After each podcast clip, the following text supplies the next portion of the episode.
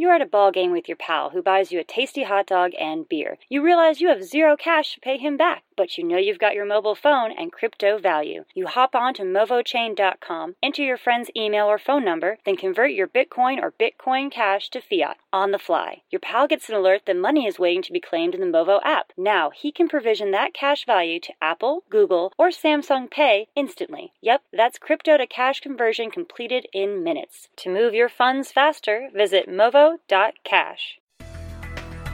Welcome to Almost Here, Round the Corner of Future Technology podcast with Richard Jacobs. Future technologies poised to transform our lives for better or worse are the focus of this podcast. Almost here means these technologies are now here and starting to be used, or just around the corner, from Bitcoin to artificial intelligence, 3D printing, blockchain, virtual reality, and more. You're at a ball game with your pal who buys you a tasty hot dog and beer. You realize you have zero cash to pay him back, but you know you've got your mobile phone and crypto value. You hop on to movochain.com, enter your friend's email or phone number, then convert your Bitcoin or Bitcoin Cash to fiat on the fly. Your pal gets an alert that money is waiting to be claimed in the Movo app. Now he can provision that cash value to Apple, Google, or Samsung Pay instantly. Yep, that's crypto to cash conversion completed in minutes. To move your funds faster, visit Movo Cash. Hello, this is Richard Jacobs with the Future Tech Podcast. My guest today is Nancy J. Kelly, and we're going to be talking about her work on uh, synthetic biology to make virus-resistant supercells. So, Nancy, how are you doing today? I'm great. How are you? Thanks for good, having me. Good. Yeah, it's a really interesting topic. Where are you? Um, are you doing this work? And uh, then tell me a little bit about the work itself. So um, there is an international research project called GP Right, which is being led by an interdisciplinary and multi-institutional group of scientists. Um, and there's currently uh, nearly 200 scientists from 15 countries and over 100, uh, 100 institutions participating in this. Um, and we've been working on that project for the last three years, basically um, to reduce the cost of um, engineering and testing large genomes and cell lines by a thousandfold within 10 years. Uh, this is kind sure. of analogous to the Human Genome Project, where you know if that took 10 years and three billion dollars um, to read the first sequence of the human genome, which really was the blueprint. And now we're trying to understand how that blueprint works by writing genome. Um, and Similarly, when the Human Genome Project happened, sequencing technology was not currently available to accomplish that project, but became available through it. Uh, it was developed by companies as the project was going on. And so right. we hope that that same kind of technological development will happen in the course of this project. And so the overarching goal of the effort is to understand the blueprint for life um, provided by the Human Genome Project, but just as importantly, it is to um, develop new technologies and reduce the cost of engineering biology. Well, that's, uh, I guess, somewhat general. What, what areas, when you say understand the blueprint, you know, the human genome, what, what are, you know, for people that don't know, okay, so we can sequence the human genome you know, we can sequence a person's particular genome. Are you talking about, uh, you know, what do all the genes do? Is the order make a difference? Um, I guess the expression make a difference. You know, what what kinds of things do you want to learn about the human genome and learn them at a very fast rate to map it at a more all, detailed level? All of those things. We want to understand how biological systems operate. And you know, um, there's a very famous quote from a famous scientist that basically says, What I cannot build, I don't understand. And so now scientists really believe that they need to build genomes in order to truly understand how biological systems work. And this will have applications in many, many fields and industries over the next century. Um, everything from food to new materials to energy to healthcare, um, you name it. And so um, this is a very important project uh, for moving the next step beyond sequencing. Well? I mean, I'm sure sometimes scientists are starting with, uh, you know, creatures that have much fewer genes. I mean, are there any creatures that we've not only mapped their genome, but that we understand how all the genes work and in the sequence and everything? And you know, why aren't we starting with something like that, like a nematode or a fruit fly or something? So um, those aren't out of the boundaries of what we're doing. We're we're not only looking at humans, but we're looking at model organisms, uh, and we're also looking at plants. And um, and so all of that could you know could fall under the rubric of this project. Um, the closest that anyone's come to synthesize uh, a, a, full genome yet is uh, the Venter group, who actually did that in bacteria.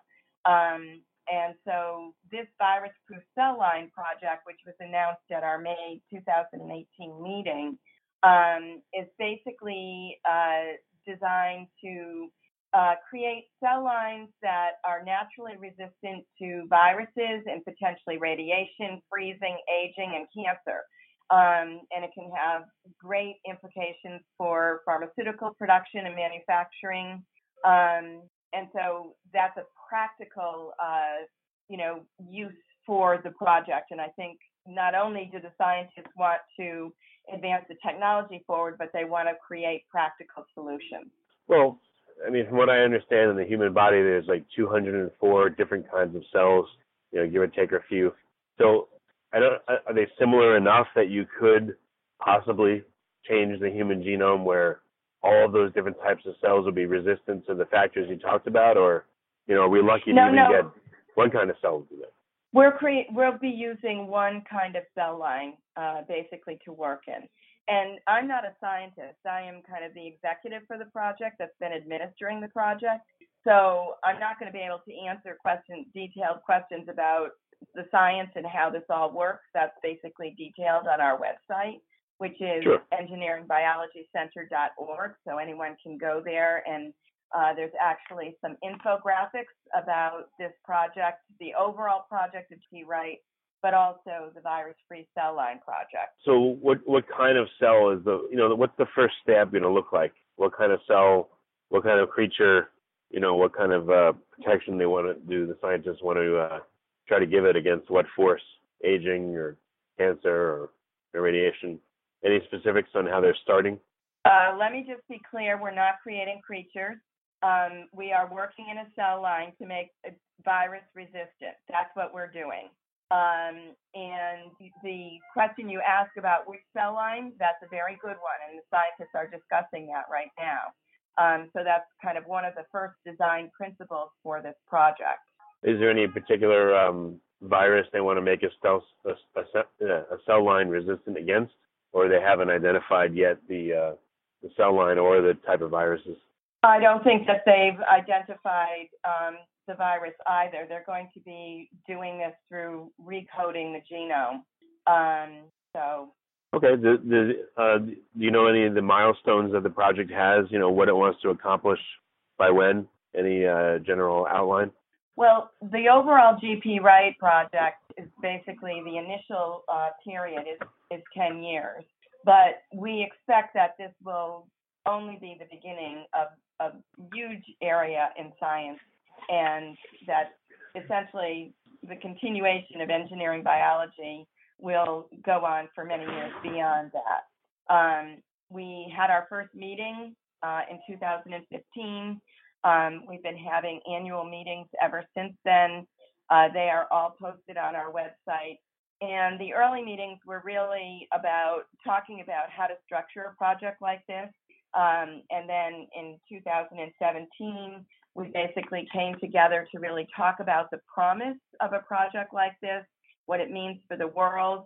Um, we organized working groups. There were several pilot projects that were presented um, in terms of uh, projects that would help to move the field ahead. And um, and we organized working groups that have been working over the last year to create charters and roadmaps. Um, we held a scientific working meeting in May of 2018, um, and those roadmaps and charters were presented, and they will be posted on the website and in a preprint server um, shortly. So that will be the first major milestone for the project of the uh, scientists that are involved, any uh, particular names that uh, you know would be of interest to people to find out?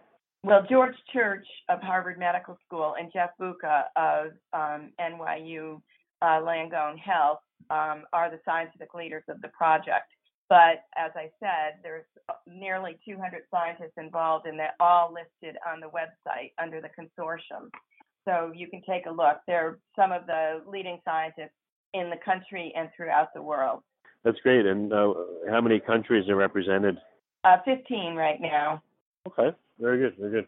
Um, is there a way to find out more about the uh, specific research that's going on? You said it's not really at that at that point yet, but it soon will be. Um, where would people go to get the most current update on what's going on with the project? Well, as I said, you need to visit the website. There's infographics um, there, not only talking about GP Wright and the virus-free cell line, but there's a page that's d- devoted to the pilot projects where you can read about some of the pro- ongoing projects that are happening um, right now, and um, and you can read about the benefits. There's a frequently asked questions page there, which goes into a lot of the questions that people might have, and there's also a resources page, which um, basically contains uh, references to a lot of the publications um, and backgrounds that you know underpin this field uh, and the papers that have come out of this project, as well as videos uh, of all of the past meetings.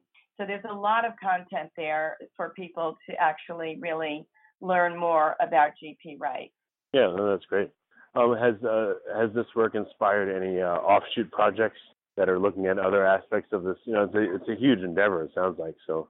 Any other spin-offs that you see that have been created because of it, or is it kind of all in-house into this? No, I mean, I think, you know, synthetic biology or what I call engineering biology is a huge and growing field. Um, SynBioBeta, which is a, a synthetic biology organization that really holds events to mobilize the community, has grown very, very rapidly. They have been following um, all of the companies that have been uh, forming around synthetic biology and getting financing, and the financing is increasing on a year by year basis. There's a lot of information on their website, which I would encourage everyone to um, go to and take a look at. And each of the countries that are involved in GP Wright are also developing their own national programs.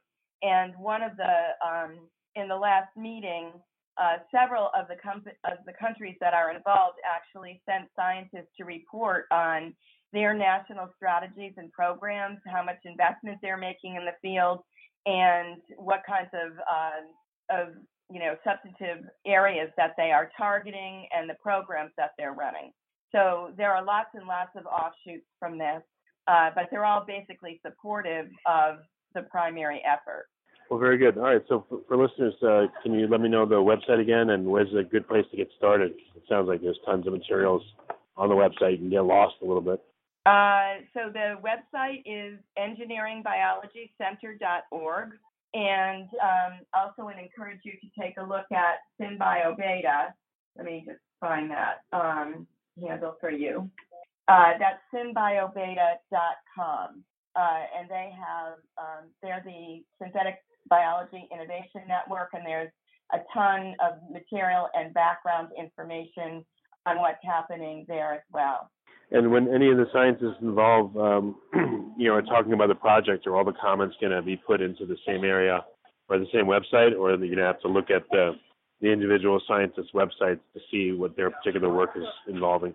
Um, no, I think you can for GP Wright, you can look at that main website and really get a feel for what's going on. Obviously, each individual scientist have their own programs that they're working in, and since many of these uh, scientists are focused on biomedical engineering, they may have several projects um, in the field going on at any one time.